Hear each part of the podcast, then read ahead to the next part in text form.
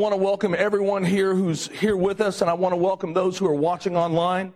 It's, it's our privilege to be able to worship with you together. It is, it's going to be an awesome experience just worshiping here with us. It's an honor to be with you. Amen. Our motto here at Thrive is don't just survive, thrive. And the way we do that is we do that summed up in three words grow, develop, and succeed. And the way we grow is we're growing the kingdom of God. And the way we develop is we're developing our character.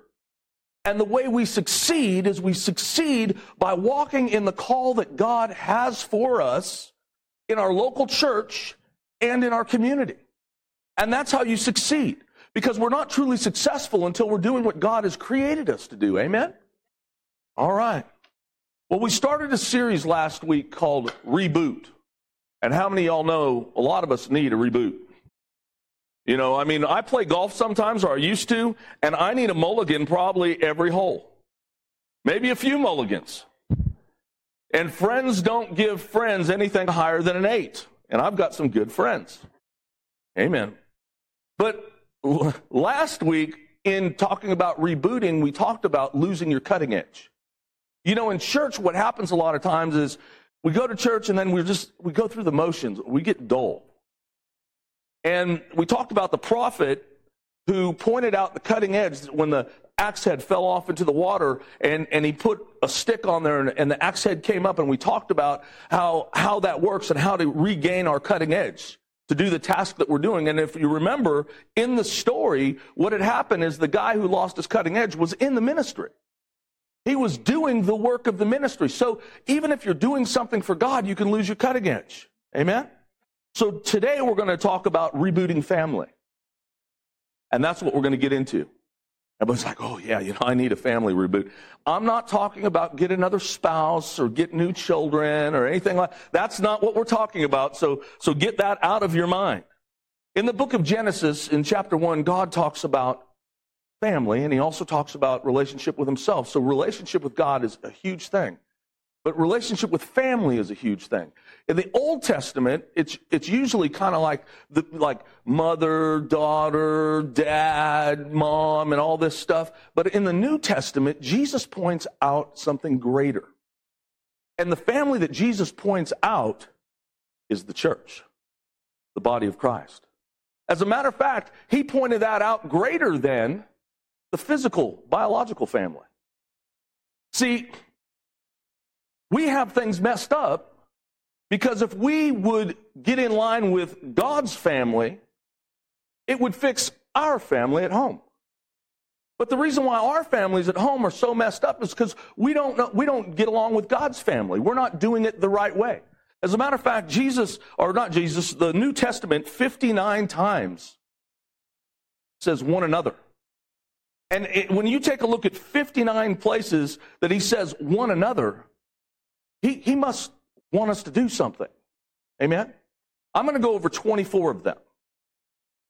And what I want you to do when you fill in your blanks and everything like that, I want you to go over it later on at home. And I want you to mark to the side, on the side, of which ones you're not doing. And I don't want you to work on all of them at the same time because if you do that, you're going to fail. I want you to pick out one at a time. And it's kind of like getting rid of debt. You know, when you have debt, you start with the smallest credit card, the easiest one, you pay it off, and then you take that payment plus the payment of the other, you add to it, and eventually that uh, next one gets paid off and it becomes a snowball effect. That's what I want you to do with these one another's. And so it's time that we do a reboot on our family. Number one, value one another. In Philippians 2 3, it says, Let nothing be done through selfish ambition or conceit, but in lowliness of mind, let, let each esteem others better than himself. You don't discover value until you discover family. You cannot get value when you're alone. Nobody who's alone can really get value because we don't have value in ourselves. As a matter of fact, society, society teaches us a false set of values. This is what society teaches us. Your value is based upon your career. Your value is based upon how much money you have. Your value is based upon how much power you have. Your value is based upon how good looking you are. That's a lie. All that stuff will leave you empty. Because I know I'm really good looking and it hasn't helped me at all. But the thing of it is, is we can't put our value there. Where we have to put our value is we have to put our value in other people. You know, these things, these other things, they don't define us at all. Value and self worth only comes through relationship with a family. Number two, greet one another. And that doesn't mean be a greeter at the door. Hey, good to see you. You know? What this word actually means, and it's in Romans 16 16, what it actually means is to genuinely be excited to see your family members, your church family members, the body. You know, when you see them in Walmart, hey, how are you doing? Good to see you. You know, you see them someplace, you know, you're genuinely excited. Not, oh my gosh, there they are. You know, because you know that's what we really do, right? I mean, I put my sunglasses on when I go into the store. I might not have worn them outside. It could be hazy, but when I go into the store, I put, I put them on. Why? Because then I don't have to see anybody.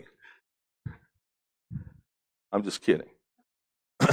but it has to be genuine. Number three, be hospitable to one another. Now, hospitality, this thing right here, this will jack most people up. Because that's a lot more than greeting. What it goes beyond the casual greet. It's, that means invite people over to your house. Well, I don't want to come over to my house, you know. I don't, you know. But that's what it means, and it's right there in in uh, what is it? First Peter four nine. And and we need to have people over and honor them as guests. We need to be the most generous people on the planet. Have them over for a cup of coffee. But it doesn't stop there. Because not only does he want us to be hospitable, number four, accept one another. Romans 15, 7. It says, therefore, receive one another just as Christ also received us to the glory of God. See, Jesus accepts us just the way we are. And just because he accepts us, it doesn't mean he accepts the sin in our lives, he accepts us. See, to accept somebody, you don't have to accept what they're doing, you accept them. But the hard part for us is we have a hard time dividing what people are doing with who they are. But that's what we're supposed to do. Remember, at the end of the day, I want you to put little lines. And, and, and if any of you are doing any of these things, kudos. Hmm. Amen. See, Jesus accepted us while we were his enemies while we were against him. And we're in the transforming process. And while we're in the transforming process, we have to learn how to accept others. And then when we accept them, number five, we have to learn how to honor one another. See, when you start honoring someone, what happens is they start seeing their self worth and they start seeing how valuable they are. Somebody doesn't feel value if you don't honor them. Matter of fact, if, if the church is not honoring others, you know, then what's going on is people don't really care what we have to say. The only reason why some people, not all people, there's a lot of people that don't care what I have to say, but the only, the only reason why some people care what I have to say is because I give them respect and I give them honor and I give them value for who they are. I don't think I'm better than anybody on the planet, and I don't think anybody on the planet's better than me. I think we're all equal. And that's how I treat people. And, and people who know me know I'm real honest about that. That's, a, that's an open thing. And, and so we need to honor people. That's in Romans 12 10. And what I want you to do is I want you to, when you go back, I want you to look these verses up. I want you to get the Word of God on the inside. When you're working on whichever one you're working on at the time, go through that scripture, look at that scripture, and then even find other scriptures that go along with it. Get that Word of God on the inside. And if you want to feel love and, and value and self worth and, and all that stuff, you know, you, you kind of reap what you sow, you know. But number six, the Bible says, love one another. Romans 13, 8, it says, Owe no one anything except to love one another. For he who loves another has fulfilled the law. All the commandments, all the law are summed up in love. Love God, love people. That's basically everything. And I'll tell you, when you really start loving people unconditionally, and you really start doing this, people are going to start loving you back. And when they love you back, then you're going to start having that self worth. You're going to start having that confidence. Love doesn't envy, it doesn't divide, it doesn't uh, break apart. Love, love builds up. Love, love puts into people, makes deposits into people, and has them grow. Love is a choice also, not a feeling. You know, so you don't walk in your backyard and step in a pile of love from your dog, you know? You don't just all of a sudden, you know, because you get a feeling when you step there, it's, you know, so love is not a feeling, it's, it's a choice. See, when I say that I love my wife, there's sometimes I don't feel like loving her, and there's sometimes she doesn't feel like loving me. We didn't fall out of love. It's just we know love is not a feeling, it's a choice. See, we've chose to stay together through thick and thin. We've got 29, it'll be 30 years of marriage July the 9th. I was trying to get married on July the 4th, so, you know, so I could remember it every year. And I tried to convince her saying, hey, everybody's celebrating our, our anniversary with, with fireworks. And she didn't buy it. I tried though. But love one another. Love never fails. If we do these six, how powerful do you think the church would be? I mean, think about it. But God doesn't stop there. God keeps going. Number seven, make your love increase for one another. So he just doesn't want us to love one another on a casual basis. He wants us to increase in love. How do I know? 1 Thessalonians 3:12 it says this. And may the Lord make you increase and abound in love to one another and to all, just as we do to you. Wow. Man, he doesn't just want us to love, he wants us to love more. You know, just when you think that you got it made and, and you're doing the right thing and man, I, I'm, I'm there, I'm at the top. You're not there yet. We got to go deeper. We have to give more. We have to give more. It's a transformation process because none of us are like Christ Jesus yet. We're striving to be like him. You know, people, oh, I don't want to go to church because there's a bunch of hypocrites. Well, you know what? Everybody's a hypocrite in one way or another. Okay? We're just hypocrites that are trying not to be hypocrites. You know? That we're we're just hypocrites trying to get our lives right. Trying to do the right thing. They're just hypocrites who just are still hypocrites and want to stay there. I remember Patrick Sutherland one time. He told me this, I, I wrote it down. He said, God put me, Rick Becker, in his life to test his love walk. And you know what that meant? That meant if I wasn't born again, I'd beat the heck out of you. And those of you who've seen Patrick Sutherland minister up here from Canaan land, he's a pretty big guy. And he was bigger than that when I met him. He was like 350 or something like that. I mean, he was a big guy, you know. And the reason why he said that is because from the very first day I met him, I called him Cream Puff. Now, in a lot of places, you can get away with calling people Cream Puff, but in Elk Creek, Virginia, I don't know if you've heard of Elk Creek, Virginia, but in Elk Creek, Virginia, where, where men are men, you don't call them cream puffs, right? So I believe what it was is I was just a difficult person at the time. See, because I probably shouldn't have been going around calling them cream puff. I still call them cream puff. That brings me to point number eight. Because sometimes there's going to be difficult people in our life. And so, number eight, bear with one another. Ephesians 4 2. I don't know why God does this. Maybe He's playing a trick on me. But I run into some of the most difficult people on the planet. And I think in my head, you know, I'm trying to smile at them. I'm thinking in my head, how stupid can you be and still breathe? You know? And, and but I'm, I'm, I'm trying to be nice to them. But they are difficult. Anybody ever know anybody like that? Any of you like that yourself? All right. Honest answer. See, the thing is, is when we take a look at a difficult person, they need some time to change. And we need to give them some time. And you might be thinking, man, I've given them a lot of time already. Why haven't they changed? How much time do I give them? Well, how much time did God give you? I mean, I know people that didn't get born again until like 70s, 80s in, in life. How much time did God give them? You know, so the thing of it is, is when difficult people come into our life, we need to give them some time. That brings me to point number nine. Wait for one another. There's very few people that change overnight. See, when I got born again, it just all of a sudden, I, woo, hey, I'm over there on a cloud with little naked angel babies playing harps. No, that didn't happen. I mean, it happened on Tom and Jerry.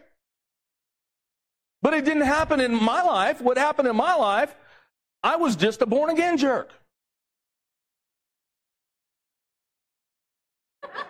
See, you get it. But I was still a jerk. You're married to one. Leah's married to one. You know what I'm saying? But over a process of time, I've become less of a jerk.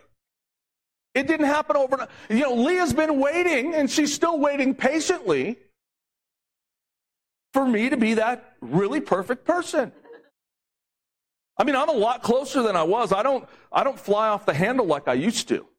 Oh my gosh, Alexa's back there. She's like this. I mean, I would snap. I mean, you, all of a sudden, I went from holy youth pastor to Satan. you know, I mean, anger was built up on the inside of me, but it took time. It was a process. You know, you have to wait for that to happen, but the only way it can happen is you have to work on it. See, if you don't work on it, it's not going to happen. You're still going to be a jerk. Any jerk? No, don't raise your hands.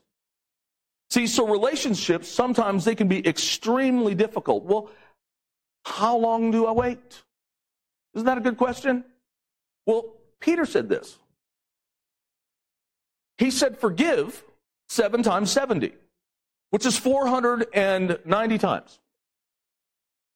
But if you really read what he was saying, he said, you need to forgive 490 times of the same sin in the same day because every day starts a new day.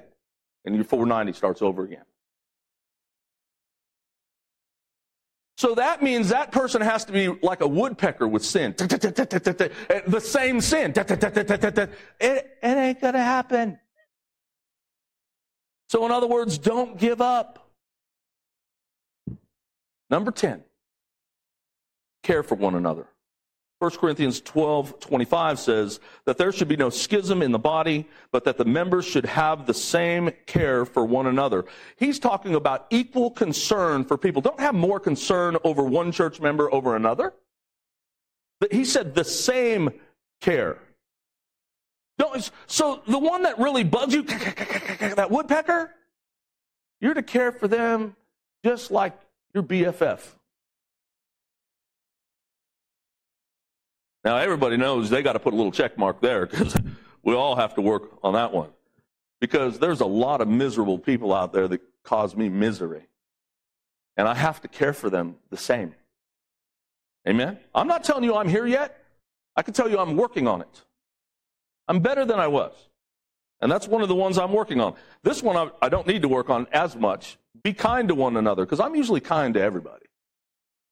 Ephesians 4:32 and be kind to one another, tenderhearted, forgiving one another, even as God in Christ forgave you. Now, I might not be that kind. That part I'm working on, even as Christ, because I'll be really kind, but then uh, if all of a sudden you're ripping me apart, you're ripping my family apart, man, it is on like Donkey Kong. I'll get all WWE on you.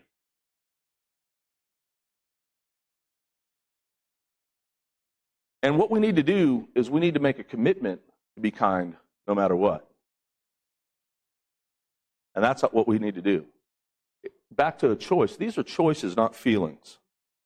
See, family members, we can't change alone. We need help. We need other family members to, to speak into our life because we're all works in progress. Number 12, carry one another's burdens. Man, that's a big one right there. I mean, that's Galatians 6 2. And this is exactly what Jesus did at the cross at Calvary. He carried our burdens. He carried our pick, uh, sickness, our pain, our disease, our lack, our poverty, poverty, all these things. Jesus carried these things to the cross. And so what we're supposed to do is we're supposed to carry each other's burdens. You know, he paid a debt that we couldn't pay. Amen. Eh, number 13, serve one another. Galatians 5:13 it says, "For you, brethren, have been called to liberty, that's freedom, to do not, uh, do not use liberty as an opportunity for the flesh, but through love serve one another. So, since you've been set free, you have an opportunity to serve each other. And then God wants us to serve each other. As a matter of fact, leadership is based upon service. Jesus, when he was washing Peter's feet, Jesus was the leader. But he humbled himself. He was washing the feet of one of his disciples. So when you're stepping into leadership, you're not stepping up into something to control. You're stepping down into something to serve. See, as a pastor, I'm not a pastor to, to make all these rules and regulations. I'm a pastor to step down, to humble myself, to show you how to serve and to teach you the Word of God. If I'm not doing it, then I shouldn't be a pastor. God wants us all to do it, but I have a bigger responsibility for the position that I have in leadership. And so we step down and we serve each other. Amen? Number 14, correct one another. Now that's what I want to do. I want to be correcting some people. You know, it's in Romans 15, 14. As a matter of fact, there's some people I want to correct right now. Iron sharpens iron, right? But the truth of the matter is this is when you correct somebody, it should be done in the right way. We need to correct them in love. I mean, we need to tell them. When American Idol was, was uh, really popular, people's moms should have told them they couldn't sing. It took someone like Simon Cowell, who loved them enough, to tell them they couldn't sing. And I enjoyed watching his love come out to tell them they couldn't sing. Um, but the point is this is if we love each other, we're going to be honest with each other and we're going to let each other know what's going on in our lives. You know, I, there's some people that I didn't want my kids to hang out with when they were growing up. And I used to let them know, I, I don't want you to hang out with that person. I loved them enough to tell them. And lo and behold, sometimes I hung out with them anyway. But I loved them enough to tell them. And later on, they would find out, you know what? Dad, you were right. You know, that person wasn't the right person for me. It caused me to stumble, caused me to fall. So we need to, we need to correct each other. Number 15. Confess to one another. James 5, 16. And when I say confess to one another, I don't mean stand up in front of the whole church and confess your faults. Okay? There's a group, a denomination church that does that. And uh, I was talking to a friend of mine years ago, and he was telling me that they would stand up in the church and they would confess their sin. And he said there was a problem one time. He said one of the elders stood up and he confessed that he had fantasies about the pastor's wife. So it, it is, yeah, it, that is weird, isn't it? Exactly. And I thought to myself, I thought, you know what? There's going to be problems at the OK Corral. You know, that pastor and that elder are not going to be friends anymore. He should have just really dealt with someone else instead of the whole church. Maybe went to counseling or something, you know, instead of broadcasting it, you know, because now everybody's looking at this guy going, ooh, you know, I mean, he brought everybody into his dirty mind. You know, but that's not what I'm saying. What I'm saying is find somebody, get a buddy, get someone who's spiritual that you can talk to in your life, that you can open up to. And, you know, spouses, we should be opening up to each other. But you know, sometimes men need to open up with men and women need to open up with women about different issues because there's some things women don't understand about men. And I know we don't understand women at all. But women have us figured out if you ask them. All besides that nothing box. You know, because they, they don't understand how we can think about absolutely nothing. And it's true. And they want to get in that nothing box with us. They can't because something will be there. And guys, we like nothing boxes, right? Okay. Number 16. Submit to one another. And that's exactly what Jesus did. Jesus was submitting himself to us. He humbled himself to us. He came to the, he came to the world. He poured out all of his divinity. He poured out everything that he had, all of his powers, and he submitted himself unto God. And he shows us true submission and humility by what he did. I wonder what the church would look like if we did all that stuff. What do you think? Look pretty good, right? You know, this is the type of church I want to be at Thrive. This type of church right here, because this is the type of church that the world is looking for. And this is the type of people the church is looking for. Because we're looking for these type of people to go out into the world to serve the world. Number 17, members to one another.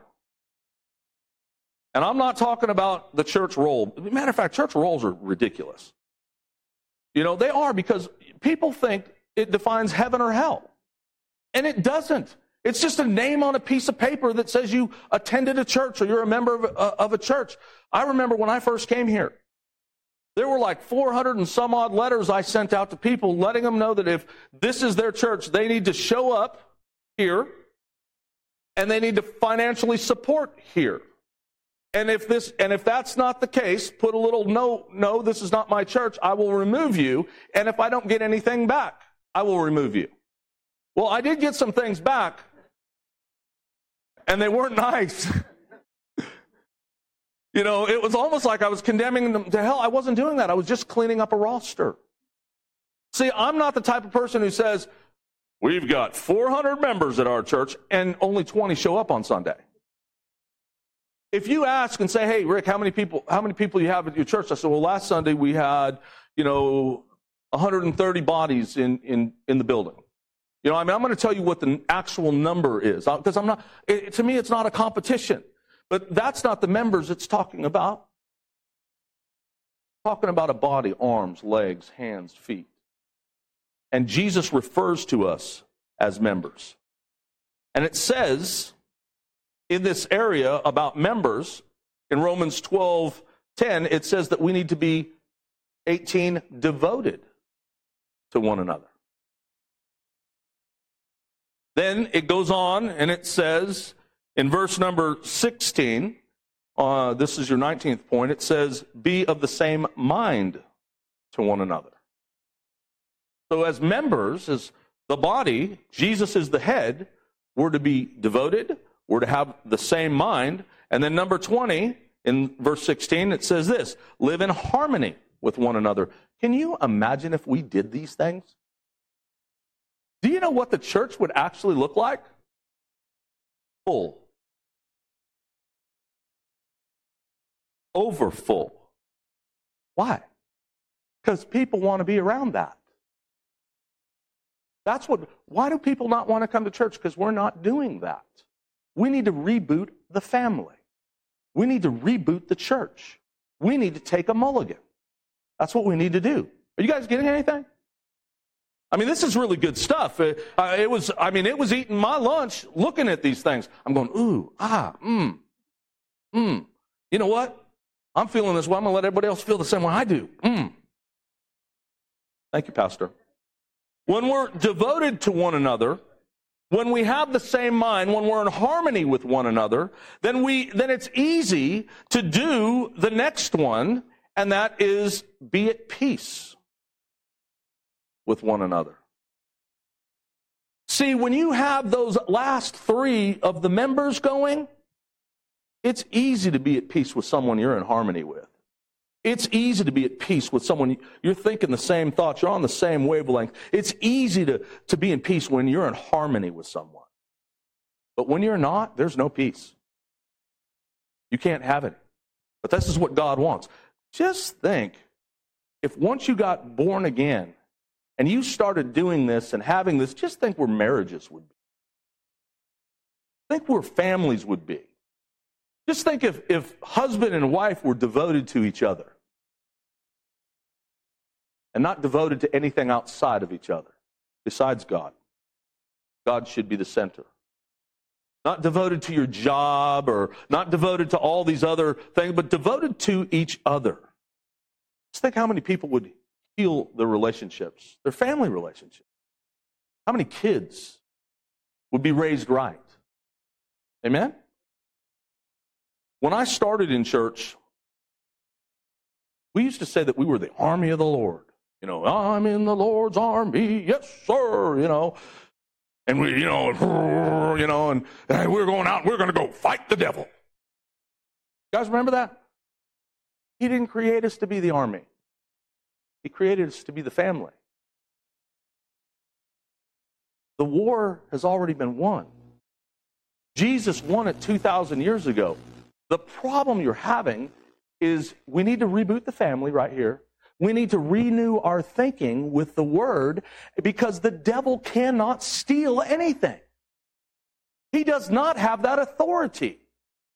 That's why the apostle said, don't give the devil a foothold. In other words, you give it to him. The only reason why you're jacked up is because you're giving the place to the devil and saying, okay, here you go, Mr. Devil, let's have fun. And you're miserable. Amen? All right. So he won the war. It's already done. The healing that needs to take place, the, the lack, any lack in your life that needs to take place, what we need to do is we need to reboot our mind and start looking at what Christ paid for. Did Jesus pay the price for this? If he paid the price for this, then you, you get it. It's yours. Well, how do I get it? By faith, through grace. Grace is God's part. That's his ability. Faith is our part. That's believing in his ability. But the thing of it is, is we don't believe God is going to do it or wants to do it for me. Why? Because we don't have self-worth. I don't deserve it. Well, you know, you probably deserve it more now that you're born again than you did before you were born again, and he went to the cross before you were born again. He did it while we were his enemies, while we were against him. So, how much more now that we're the family of God? Because we are the righteousness of God in Christ Jesus. He was made to be sin who knew no sin. He was made to be that sin so we might become the righteousness of God in Christ Jesus. That's what the Bible says. Amen? So, number 22, encourage one another. 1 Thessalonians 4.18. 23, build up one another. Romans 14, uh, 14 19. Number 24, inspire one another to love and to good deeds. Hebrews 10:24. God reveals himself in these last three words: to encourage, to build up, to inspire. When Jesus was getting ready to be baptized, God said, "This is my son whom I'm well pleased." Can you imagine if you heard that voice and you heard God say that audibly and in front of a crowd of people, wouldn't that be awesome? Well, see, that's what God thinks about you. You are His son. You are His daughter. He is well pleased. No matter what's going on in your life, don't give up. Don't quit because He encourages us all the time. If you look at the Holy Spirit, the Holy Spirit is always constantly saying, look at Jesus, look at Jesus, look at Jesus. And you know, the Father, you know, He's constantly encouraging, the Trinity basically encourages itself lifts itself up. You know, puts the Father elevated Jesus to high places. And you take a look at that. Jesus elevates the Father. The Holy Spirit elevates Jesus. And when you take a look at that in the Bible, that is what we're supposed to do. We are supposed to encourage each other to be imitators as dear children of God. Let's quit giving the world hell and let's start giving them heaven. That's what the world needs. The world needs a living, loving Jesus they don't need a stale, oh, just hateful religion. See, I was that hateful religious person. It was all rules. Rules without relationship create rebellion. But if you have a relationship, then the rule doesn't really matter because, because you love the person, you don't want to hurt them. Now, I don't cheat on my wife. Everybody's going, thank God. Yeah. Never have. And the thing of it is, it's not that I didn't have opportunity. And it's not that, hey, maybe some girls look pretty hot. But this was the deal. I love my wife. And I wouldn't want to do anything to hurt her. And if we love God, we don't want to do anything to hurt Him. And when we do that, that's how sin, that's how we stop sinning. You want to learn how to, the key to stop sinning? Fall in love with God. When you fall in love with God and that love is on the inside of your heart, then all of a sudden you're not going to want to do those things. The grace of God, the power of God, the ability of God will work inside your life and turn you around. Amen.